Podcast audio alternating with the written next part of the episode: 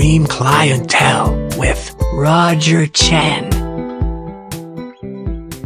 My guest, John Henry, sold his first company, went on to co-found Harlem, and is now doing a bunch of really interesting stuff. And so I wanted to get him on the podcast to share a little bit about what he's about, his background, and what drives him. So welcome to the podcast. Cool. Thanks for having me, man. I appreciate it. Looking forward to sharing some experiences. Sometimes.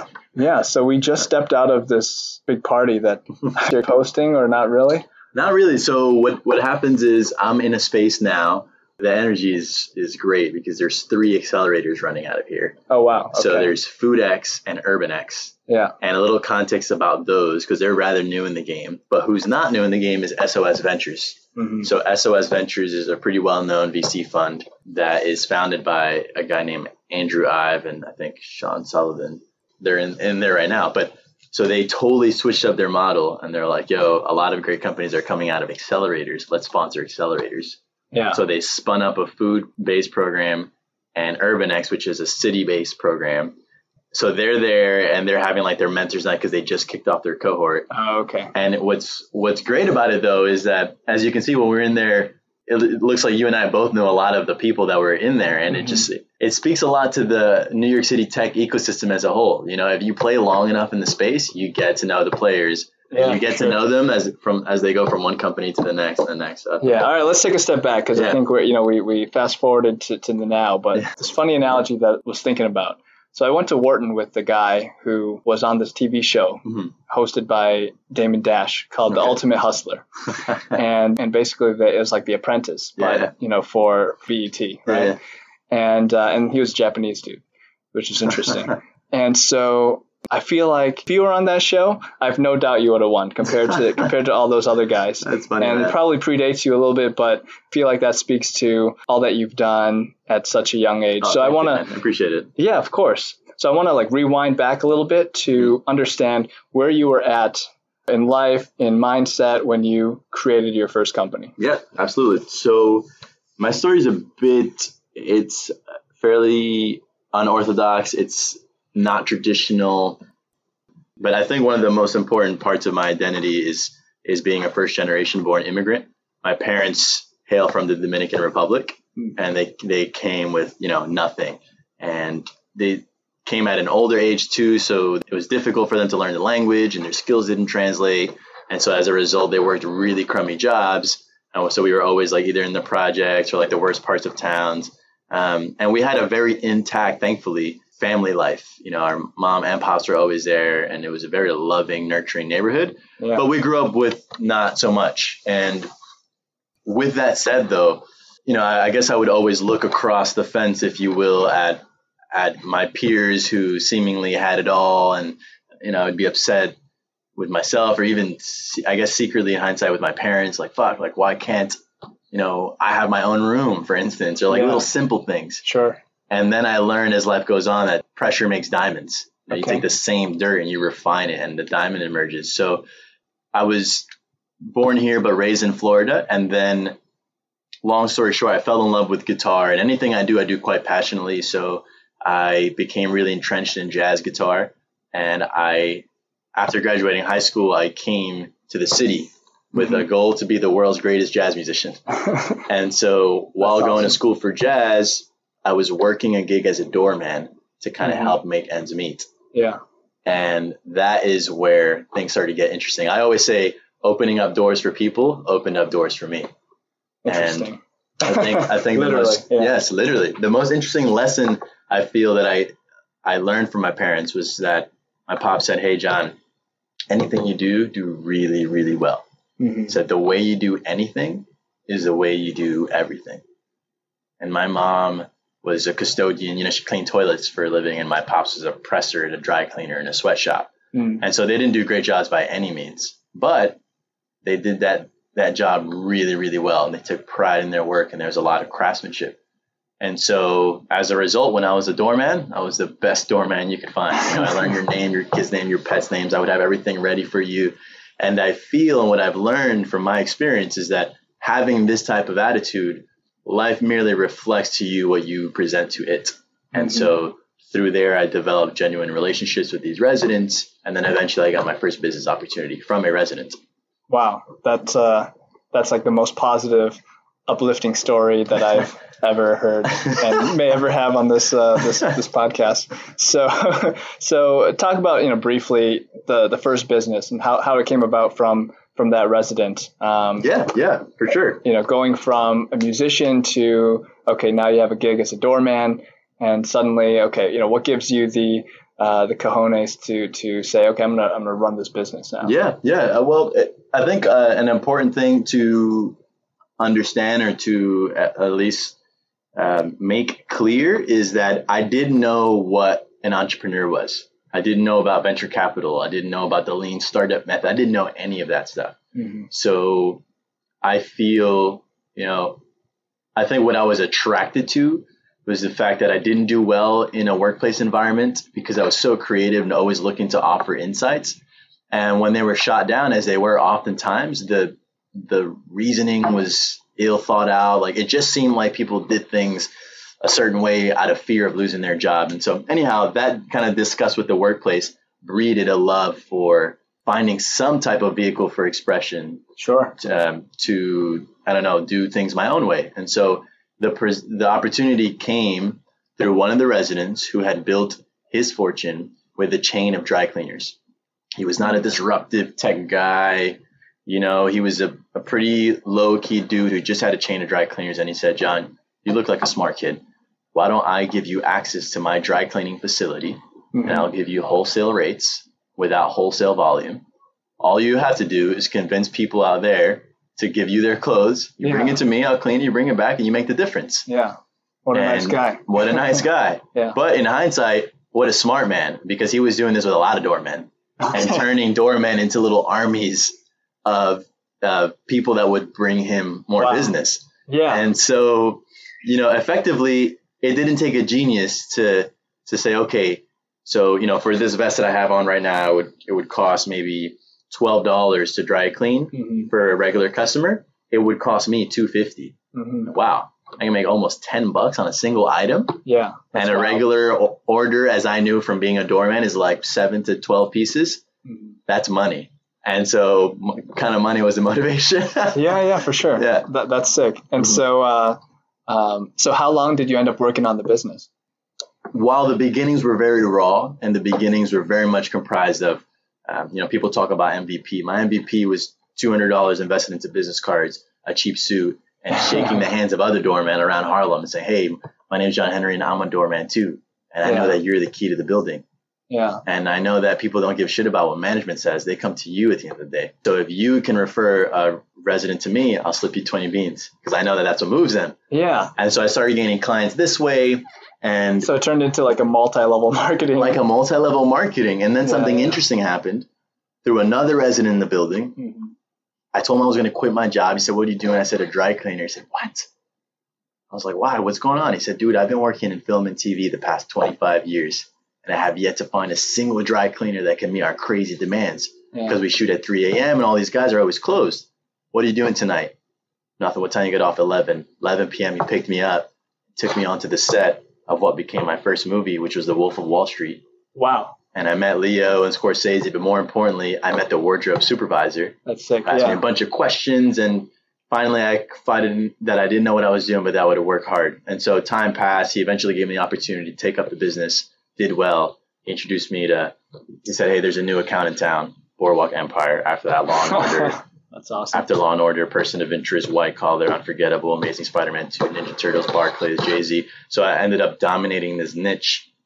And I always said that there's riches and niches, so we built out the business. And then eventually, I learned, okay, I'm an entrepreneur. That's what you call this. Yeah. Okay, I should hire staff. So once we made enough money, I put up a storefront. I hired customer care reps. We got vans and drivers. I brought in a creative director. We rolled out housekeeping and dog walking, which in hindsight was actually a mistake because we expanded too quickly, but we learned fast. We took down dog walking. Then a year and a half into the business, we added a tech component and we launched a web app and I brought in a CTO. Mm-hmm. And then all of a sudden I entered the tech startup space.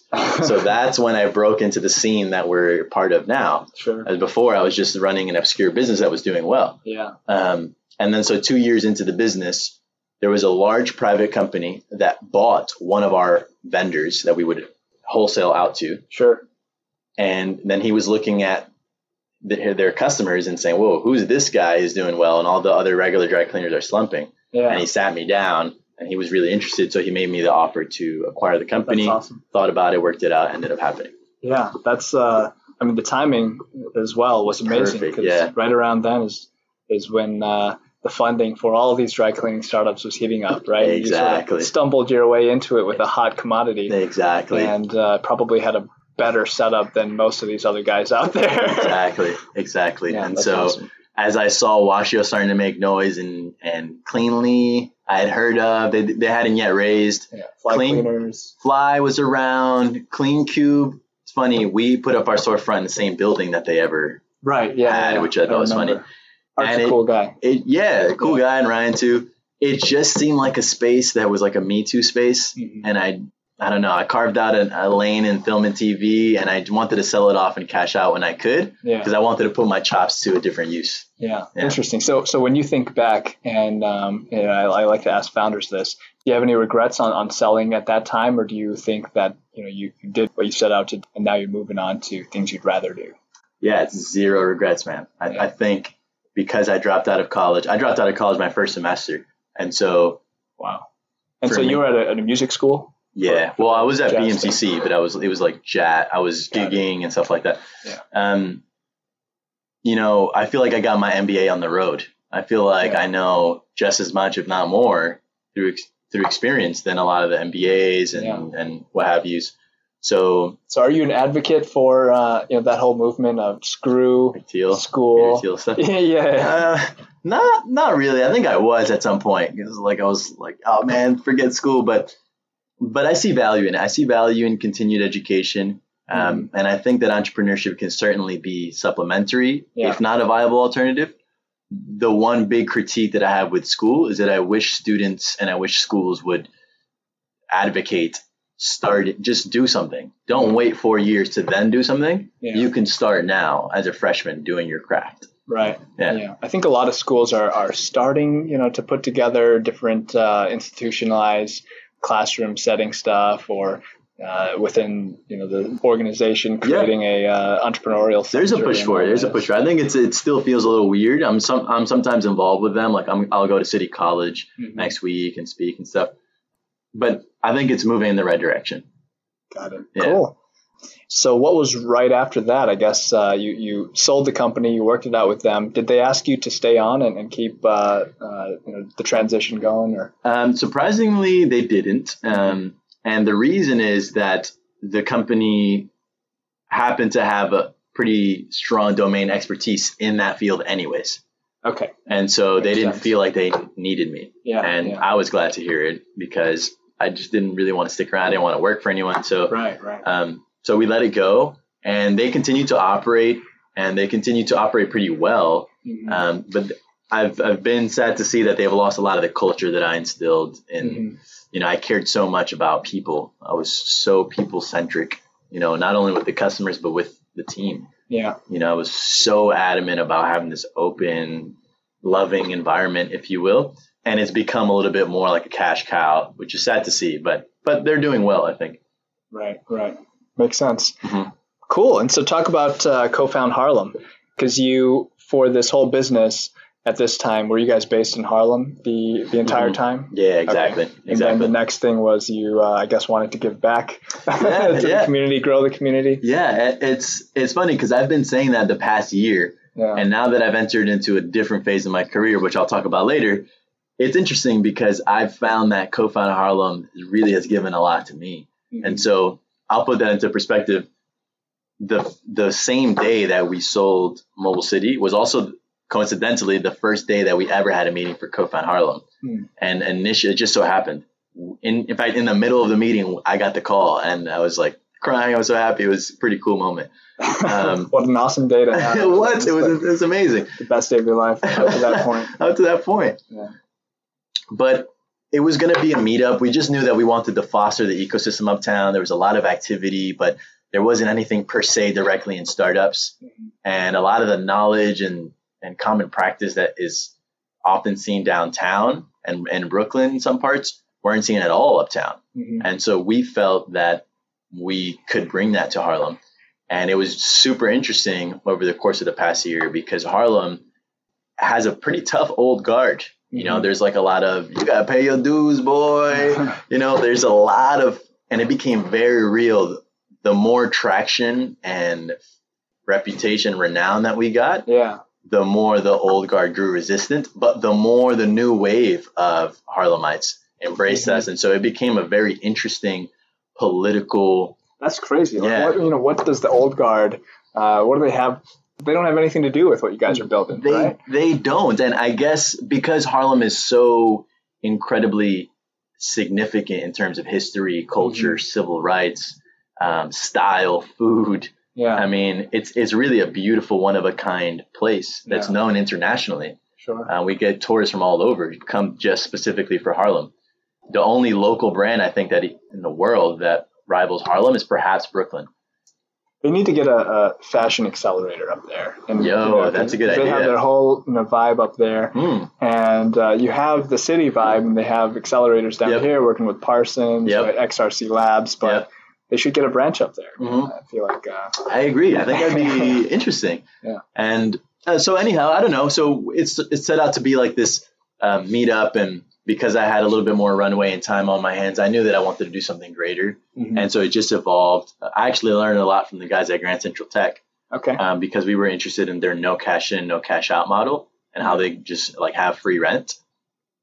With a big family with some pockets. We learned much later that was like a big part of the reason they were able to do that. But actually, talk about ignorance being bliss. I didn't know that the reason they were able to do it is because they had, backing from the Milsteins. So we set out to do it, and we were able to do it. I ended up pitching a great real estate company in Harlem called Artemis. And I pitched them on the concept, and they're like, makes sense. The companies are going to stay here and what have you. So, all right, we'll give you free space. And to give the listeners context, the program ended up being, hey, we're going to give you mentorship, free resources, so $50K worth of free resources like Amazon, Cloud, SendGrid, all these great resources. And we'll give you, and by the way, the mentors were legit from like Google, the mayor's office, you name it, Amazon, Rap Genius, and we'll give you free rent, free office space for 9 months. So we give you all the stuff, and in exchange, we take zero equity. The one commitment that you have to make is to stay in Harlem for a period of 4 years after the program. Within an Artemis building or anywhere? Nope, with anywhere in Harlem.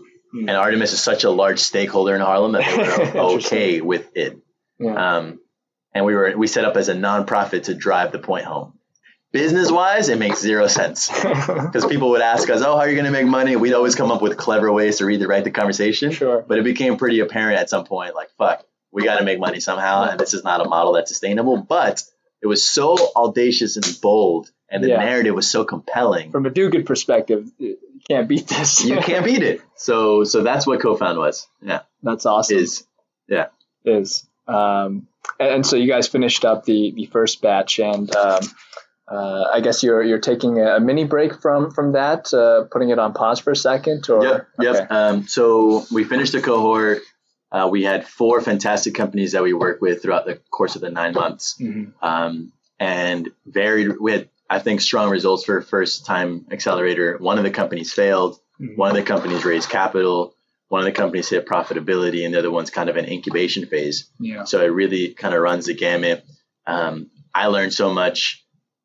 A sample set of one is simply not enough to really understand how to run a company. So working with 4 companies at once was incredibly rewarding. And so do you think that you guys were too early for Harlem, or at the right time, or is it just the entrepreneurial ecosystem still has to come together there? I honestly think it was right place, right time. And that to me is validated by the amount of support that we got. I mean, to have the heavyweights, if you look at our board, to have the heavyweights that are on the board come on board, zero compensation. I mean, just 3 pretty much scrappy kids who had a strong, compelling vision and had enough of a track record to carry across that we could execute. gathered the support from those folks. We were able to raise some capital. We were able to get really strong mentors. Google came on board and supported David Rose and Digital NYC and Gust, and we attracted great companies. Mm-hmm. We were able to attract to us all of the necessary stakeholders simply because of how compelling the vision was and how passionate we were about it. And I'm super excited for Cofound to continue. Certainly, the ecosystem needs continued galvanizing. Sure. And certainly, we need to get more people who aren't even thinking about tech thinking about tech. A lot of the pushback that we got from old Harlem, and justifiably so, was, okay, so you're bringing hipsters to Harlem. Great. Mm-hmm. But what about Raheem on the corner? Sure. How does he get involved? Because as far as I'm concerned, if you succeed, you may just be a catalyst for gentrification. Mm-hmm. And you may have all these companies doing great and what have you, and then the rates go up and, displacement gets accelerated. Yeah. So are you accelerating displacement? And, was that some of the old guard pushback? That was the main old guard pushback. Yeah. And that's an interesting concern to dive into. I've been looking for case studies. If anyone listening has an interesting case study about these urban renewal projects that have been effective in incorporating some of the originals into the, these new wave projects, I'd be interested to hear about it, because we've been working together with different workforce development programs and stuff like that, but it's a tough issue. Yeah, yeah. I've been watching closely the development in Detroit. You can see the sticker on my laptop. Yes, yes. And so a lot of the civic leaders, the governor, Dan Gilbert, who's making a huge play in the Detroit market. Nice. They've been doing a lot in recent years to try and invest in startups, bring talent from outside, grow talent within. And it's interesting because you're starting to see, so I'd say that is a few years ahead of where you might be with Cofound Harlem if there were continued investments for the next couple of years. Got it. And then you get to where they are today. Got it. And there is a pretty big divide between the new guard and the old guard, right? Wow. Huge divide. That's interesting. I was at this event, Detroit Homecoming, where they had the mayor, they had all these people give this presentation, awesome stuff, all these great new developments. Dan Gilbert's doing all this great stuff. Brought all of us Detroit expats, quote unquote, back into the city to try and encourage investment, talent, and stuff to come back. Okay, awesome. All well and great. Morning session. Have lunch. We're meeting up at this next place. Call an Uber. I get in the Uber, and so I asked the Uber driver, I'm like, hey, how have things been here since Dan Gilbert showed up for the past couple of years? I heard things have been awesome. And he just 180'd on me, right? He's like, no, absolutely not. They're spreading lies in there. All the neighborhood stores have to shut down because of this construction they're doing. They don't care about the neighborhood businesses. Oh, shit. Interesting. And so there's a big rift, beef between the two groups now. It's interesting. That's what tends to happen. And so we'd be interested to see if we can somehow bridge the gap between the two. So. Yeah, that's the main thing that's on the radar with Cofound right this minute. Mm-hmm. And going forward, one of the things that I like about our leadership is that we're constantly challenging ourselves, and we're synthesizing our learnings and asking ourselves, how can we improve our model? Is 9 months a good length for a cohort? Is it too long? What can we do better? Yeah. Do we even like the accelerator model?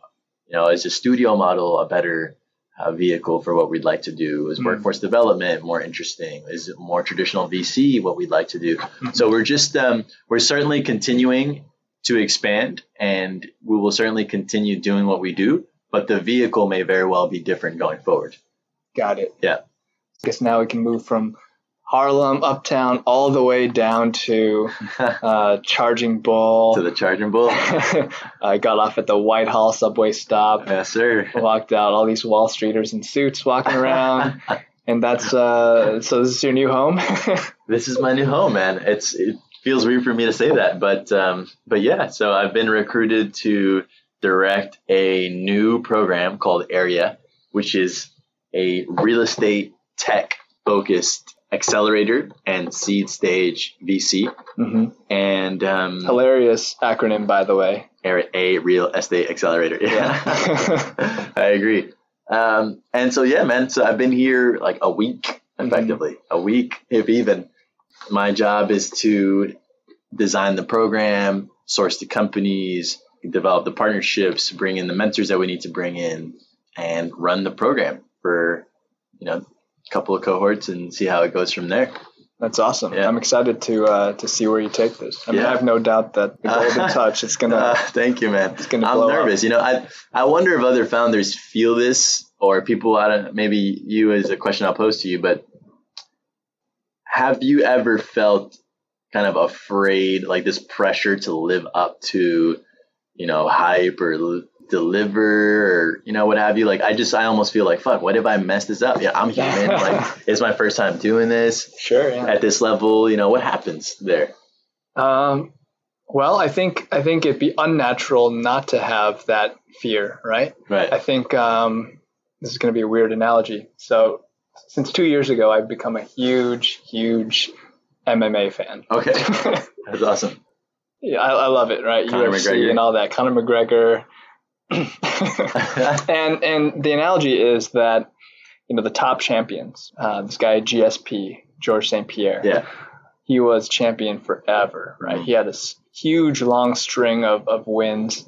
He was a champion for a long time after he retired, pretty early in his career, some would say. And people asked him after he retired, like, towards the end of your career, when you're going into these fights, you know, what were you feeling backstage? And he had all these backstage interviews that were released and footage and all this. And he was freaking out every time. Every single time, it was a new opponent, it was a new experience. He had done a ton of training. He had fought a ton of different people. In order to stay on his A game, the expectations that he had for himself put him in a place where he was nervous, right? And I feel like if you are continually pushing the envelope, deep down, it's going to be nerves. You're carrying the burden of others who are going to be enjoying your success with you, right? Yeah. And someone's got to do that. You know, the burden that you carry, that weight, sometimes takes the form of nerves. Yeah. And so I feel like all the founders that I talk to, new ones, old ones, they all have nerves. And to your point, it speaks to the fact that if you are pushing the envelope, then you're going places where people aren't. And that's what entrepreneurship is, right? It's doing things that others aren't or haven't done yet. Yeah. You're gonna be a little nervous, but you'll be okay. I believe in you. Yeah, awesome, man. I appreciate it. I'm looking forward to it. Yeah. Make it happen. For sure. That's enough, I guess, of the history. Would love to understand a bit more about John the man.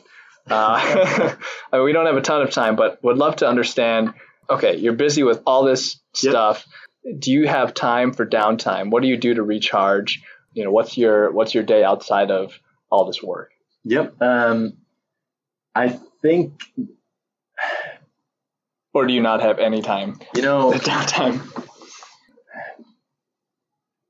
I am so admittedly, I am consumed with this notion, this concept of greatness with a capital G.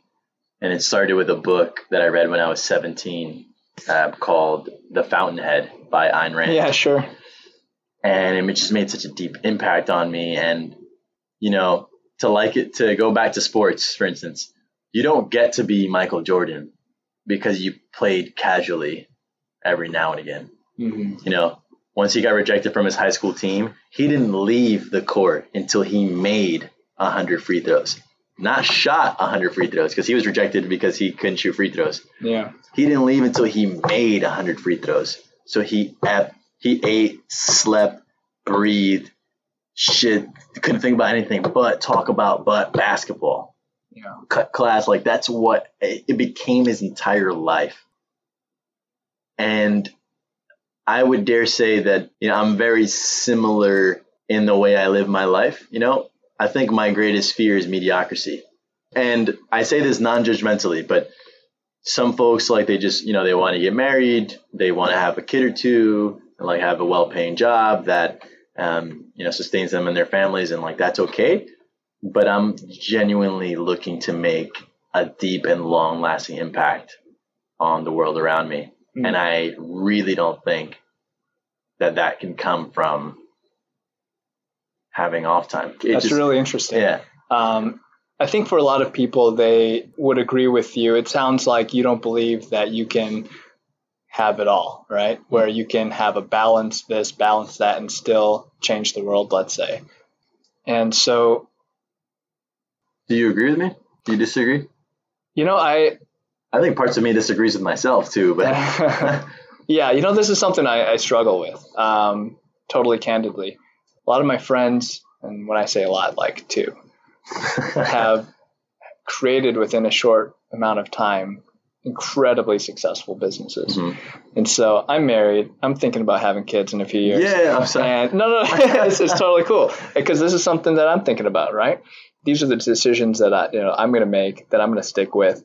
But is there the ability, what does the support structure need to be like for me to still achieve something like what you're talking about, some world-changing thing? Right. And it's a tricky business, right? Because Elon Musk, you hear all that stuff about his family now, not to get into the man's business, but you hear a lot about the super successful people having to give up a bit of the rest of their life. Yeah. And so that's a struggle, man, to think about and whatnot. It is something I think about. And so to answer your question more directly, a bit like a hypocrite too, because at least since I started Mobile City in like 2012 till the beginning of this year, it's been zero social life, like all work, 14, 15, 16 hours consistently, might I say, for those maybe 2-3 years, what have you. And then I feel like coming into this year, I did hit a point a little bit where I felt like I burned out. Yeah. I hit a point where like I went 2 weeks even with just like barely checking email, not going to the office, with a total disinterest of work. I didn't care about anything. Around the same time, I started dating someone who's lovely now. She's there up on the thing. Oh, and wow. Yeah, and it's like it's kind of reminded me that, okay, dude, I'm human, you know, like, and sure, yeah. It feels nice to have a partner that you can confide in and grow with. Yeah. And so, have you taken a vacation in the past 5 years? I haven't. You got to get out of the country. I got to get out of the country. I went out of the country. It was for work. It was for Aruba's tech conference. Okay. I went to go speak there. So that was cool. Yeah. Yeah. That's a nice spot. But, you know, so I've come and I've re-engaged with that side of me. And it's incredibly fulfilling, you know? And so like you, I'm thinking about, because when I look at the ideal man or woman, but I say man, like to represent human, I see someone who's balanced all across the spectrum, you know, a great father, a great husband, a great at his craft. Can we be great at everything? I think so. All right. Well, that's actually a fantastic place to leave off. There you go. Right on time. So thanks so much for coming on the podcast. If people want to get in touch with you or want to find out about Area, what's the best way for them to do that? Just hit me up on Twitter. My handle's at John Henry Style. So it's just the name John, the name Henry, and then the word Style, John Henry Style. Hit me up on there. You can also hit me up at jh@cofoundharlem.com. I'm happy to respond to any inquiries and hope to hear from you guys soon. Perfect, man. Thanks so much for coming on the podcast. Thanks, Roger. Appreciate it. Bam. Done. Supreme Clientele is all about having conversations with cool people in tech and entrepreneurship and elsewhere. If you'd like to follow us or if you'd like to be on the podcast, connect with me on Twitter at Roger B. Chen.